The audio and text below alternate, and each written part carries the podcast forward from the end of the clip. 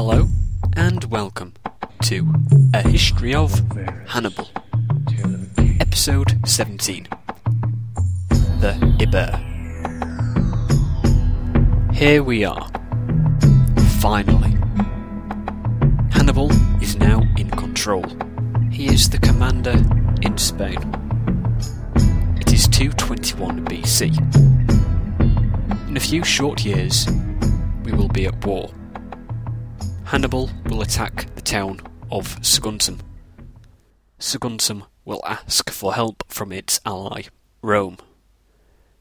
Rome will not respond and will instead get involved in a war in the east. After many months, Saguntum will fall. Rome will be caught off guard and tell Hannibal he broke the Iber Treaty. Hannibal will say he did not. Rome will appeal to Carthage and give them an ultimatum. Carthage will choose war. Hannibal will invade Italy. That, in a nutcase, is what happens over the next few years. Those of you familiar with my podcasting style will know I greatly enjoy getting into the detail of things. And we shall in this episode. Now we know the basics, get into the real detail of the matter. Did Hannibal break the Iber Treaty? Some of you may have noticed I changed the name of this river between the last episode and this one. This is because Iber is the name of the river used in the ancient world. It was the Iber that the treaty was based on. The Carthaginian troops Carthaginian troops shall not cross the Iber. In modern Spain, there is no river called the Iber, but it is generally assumed that the Iber is the modern river Ebro. But it could also be the river Júcar. Oh, yes, we are going to get that detailed about this. But before we get into Hannibal attacking Saguntum, let's see what he did as commander before that. This is exciting! Hannibal is actually doing things. In my history of Hannibal, Hannibal is doing things. About time too, now that I think about it. We are 17 episodes in. Anyway, Hannibal, Spain. Let's go. Except not really, because we have. Drum roll, please. Livy!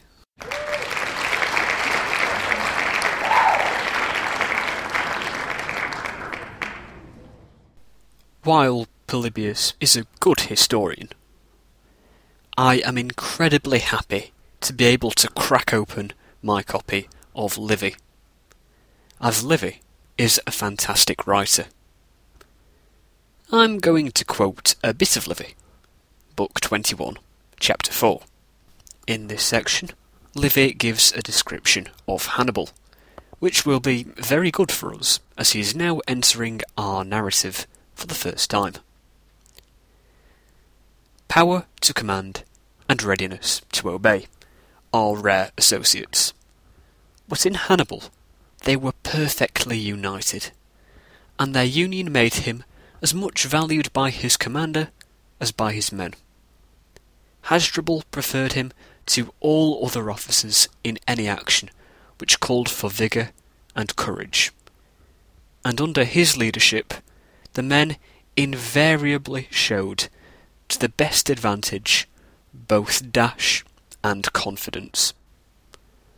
Reckless in courting danger, he showed superb tactical ability once it was upon him. Indefatigable, both physically and mentally, he could endure with equal ease excessive heat or excessive cold. He ate and drank not to flatter his appetites, but only so much as would sustain his bodily strength. His time for walking, like his time for sleeping, was never determined by daylight or darkness. When his work was done, then, and then only, he rested, without need, moreover, of silence or a soft bed to woo sleep to his eyes. Often he was seen lying on his cloak on the bare ground amongst the common soldiers on sentry or picket duty. His accoutrement, like the horses he rode, was always conspicuous, but not his clothes, which were like those of any other officer of his rank and standing. Mounted or unmounted, he was unequalled as a fighting man, always the first to attack, the last to leave the field. So much for his virtues, and they were great. But no less great were his faults. Inhuman cruelty, a more than Punic perfidy, a total disregard of truth, honour, and religion, of the sanctity of an oath, of all that other men hold sacred. Such was the complex character of the man who for three years served under Hasdrubal's command, doing and seeing everything which could help him to equip him as a great military leader. See? I told you Livy was good. Well, what can we learn from that? Hannibal, like many great soldier leaders such as Alexander the Great and Julius Caesar, was loved by his troops. He shared in their hardships. He did not ask them to do anything he wouldn't do. He led by example. He was really quite an awesome guy.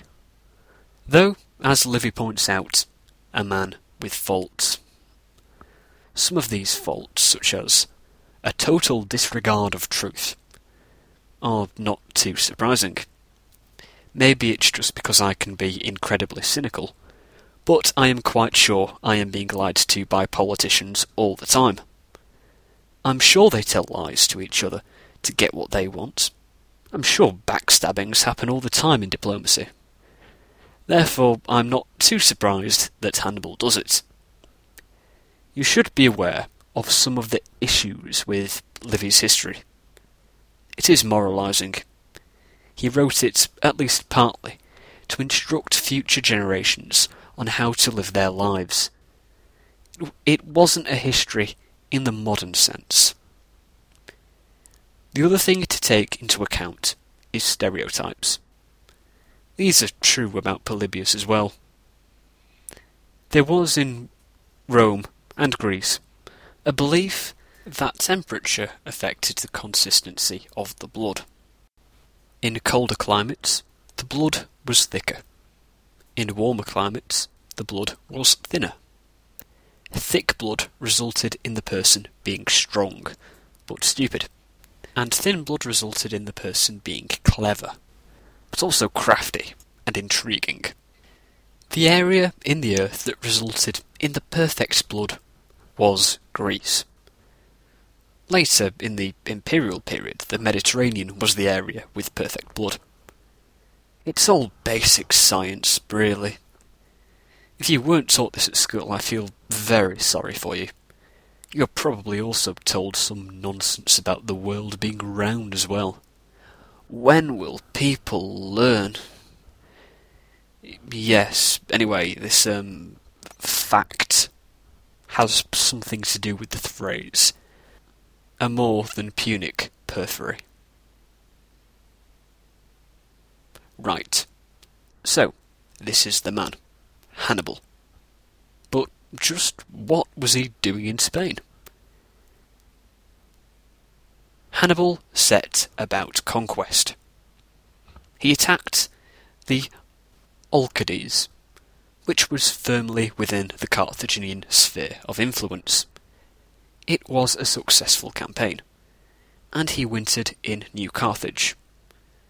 In the spring of 220, he advanced against the Vacaei, taking the towns of Hermandica and Arbacala, before he managed to defeat a force of fugitives of these two peoples. This was a large force, though I doubt it matched the figure of 100,000 given to us by Polybius and Livy. Ancient sources do like to over exaggerate the sizes of armies. Now, Hannibal controlled all the territory south of the Iber, with the possible exception of Saguntum. Saguntum was terrified of what Hannibal was doing, and sent many embassies to Rome asking for help, while Hannibal wintered once again in New Carthage. The Romans were finally persuaded to send an embassy to Spain. One suspects that Rome's ally, Massilia, had something to do with it. They feared Hannibal's encroachment on their Spanish colonies. At New Carthage, Hannibal found the Roman embassy waiting for him. They basically issued him an ultimatum. They reminded him not to cross the Iber and not to attack Saguntum. Hannibal said that he would act in the best interests of the Saguntines. The Roman embassy wound up at Saguntum to arbitrate some civil strife. Hannibal accused them of putting leading Saguntine citizens to death. Carthage would avenge them and help out the abused people of Saguntum. A message was sent to Carthage asking for further instructions, though Hannibal made up a series of excuses. Rome decided war was inevitable. Delegates were sent to Carthage to complain there. It was decided, at the same time, to secure the Roman position in Illyria. In 219, the Roman legions were sent there to make sure that the situation was under control.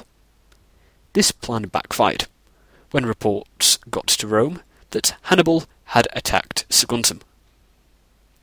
The Second Illyrian War was ended quite quickly, and Rome determined to declare war on Carthage.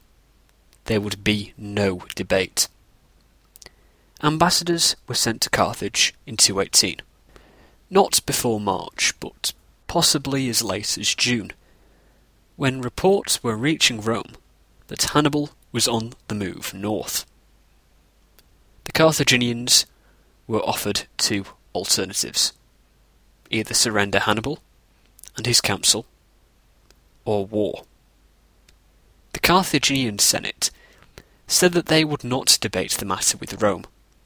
They said that the Iber Treaty had never been made, and even if it had been made, it had not been ratified by them. A similar defence to one made by the Romans for being aggressors in the First Punic War, though Rome did indeed not break a treaty when starting that particular war even if the Carthaginians were to acknowledge that the Iber Treaty was valid. Saguntum was not allied with Rome at the time of the agreement. To rub it in the Romans' faces, the agreement, which wasn't even valid anyway, was read aloud several times, just to make sure that Saguntum wasn't in there. It wasn't. The Romans refused to discuss the Carthaginian justification, but demanded that as the city had been taken, Carthage must turn over Hannibal. If Hannibal had not attacked, then they could discuss the matter, but this was out of the question. If Carthage refused to this, there must be war.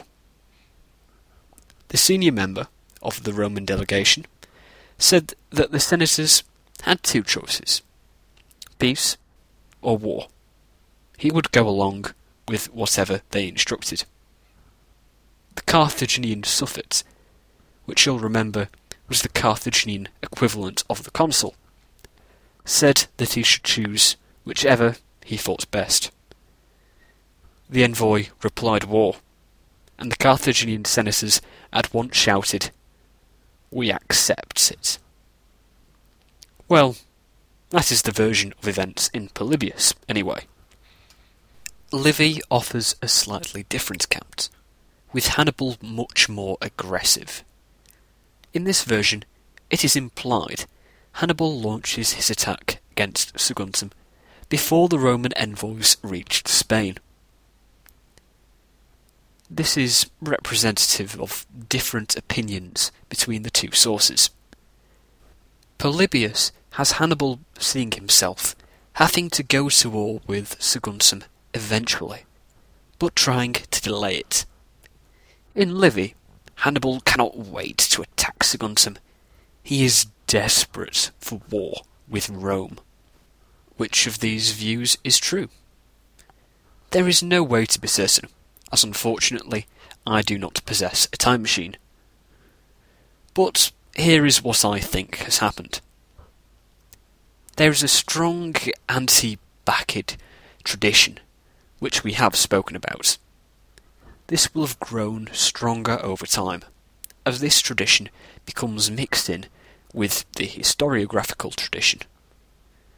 This would naturally lead to sources further from events being harsher to Hannibal. Polybius is writing about a hundred years or so after events. Livy a bit over 200. This would explain Livy's view of Hannibal. This all rests on the question of was Hannibal seeking war with Rome? It is a possibility he saw that as a long term goal, which is kind of in agreement with Polybius. But given Punic focus in the south of the country, and Hannibal's continuation of this policy, is there really any reason to impose a policy on him other than expanding Punic influence in Spain? He was clearly not ready for war with Rome. There are a whole host of reasons why Carthage lost the war, which could have been fixed if Hannibal had more time to prepare. So, if he wanted war, the smart ploy would be to wait. Even something as basic as securing a route to Italy, he did not have prepared. No alliances or supply routes were ready. Hannibal was clearly not a fool, so why would he seek war when he was so unprepared? The solution is simple. He wasn't seeking war. So, just how did this war happen? A lot of it depends on the Iber Treaty. This could refer to one of two rivers, the Ebro or the Júcar. If the Ebro was the river meant in the treaty, then Saguntum was within Carthage's sphere of influence. If the treaty was the Júcar, then Carthage would be breaking the treaty by attacking. If the river was the Júcar, then Hannibal was indeed the aggressor, rendering my argument incorrect, and it makes Rome a victim. I mention this as it is an option. But there is the possibility that the Ebro is the river mentioned. If so, Hannibal had every right to be campaigning where he was, though there was Rome's alliance with Saguntum, a colony of Rome's ally, Massilia, who was a major reason in getting Rome's attention towards Spain, given her importance in facing the Gauls. The Ebro is the river usually agreed by scholars as the river meant in the treaty, so let's assume that it is. Hannibal is campaigning near Saguntum, but not attacking it. The people in Saguntum are highly worried by this, and request help from Rome. In the winter of 220 219, Rome sends diplomats to Hannibal, warning him not to attack Saguntum in his book Rome Against Carthage, which I highly recommend. Dorey points out Hannibal now, realistically, has two options.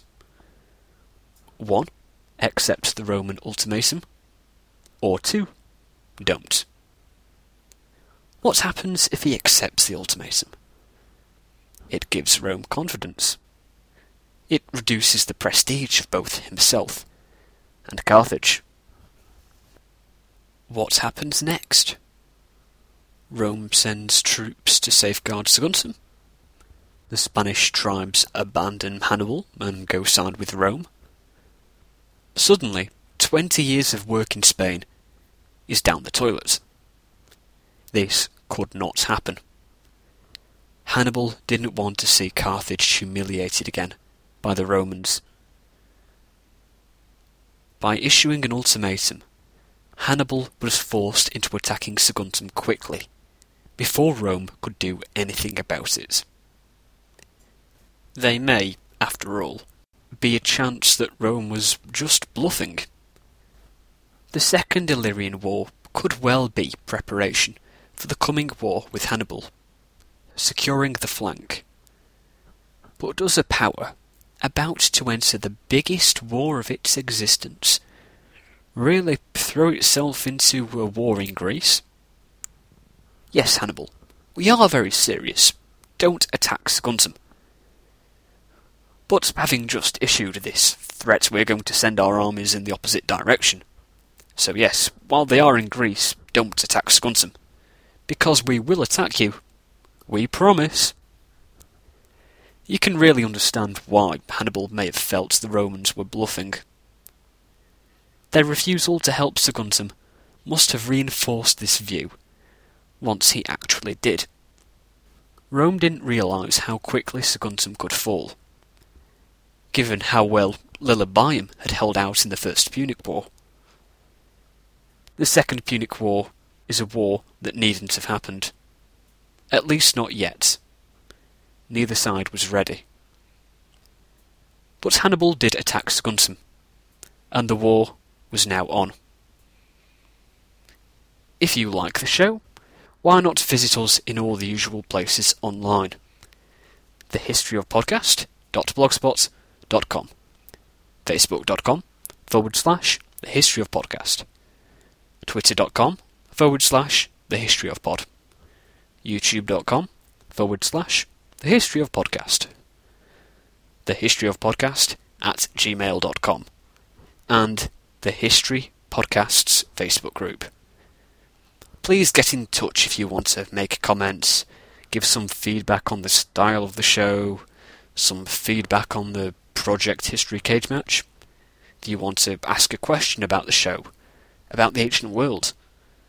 Though I am quite happy to reply to most questions about most things. Now, 2012 is coming to a close. You all know what this means. For the next week, Voting is open to nominate a show for the 2012 Podcast Awards. To nominate a podcast, go to podcastawards.com and fill in the form there. I know there are a great number of brilliant history podcasts out there, but if you wanted to nominate this show for the education category, I would be eternally grateful. You can only nominate once, so, if you're looking for ideas about other categories, I would recommend you nominate The Complete Guide to Everything for comedy and The Rooster Teeth podcast for gaming. They are both shows I listen to and ones I greatly enjoy. So, if you're looking for something to do on the internet to take up time that could be spent more productively but less enjoyably, here is my suggestion for this week podcastawards.com. Go check that out. Thanks to Peter John Ross for the music, Mike Koenig for the drum roll, Yannick Lemieux for the crowd sound, and thanks to you for listening. I'm afraid there will be no episode next week. I'm going to have a busy few weeks, and much of next weekend will be occupied with the birthday celebration for my dear old father, but there should be an episode out in two weeks, and maybe something special in between now and then. But when you rejoin me, we shall look in some more detail at Hannibal's siege of Saguntum, beginning a narrative which will take us up to the Battle of Cannae, before we stop and take a look around. Good times. Good times.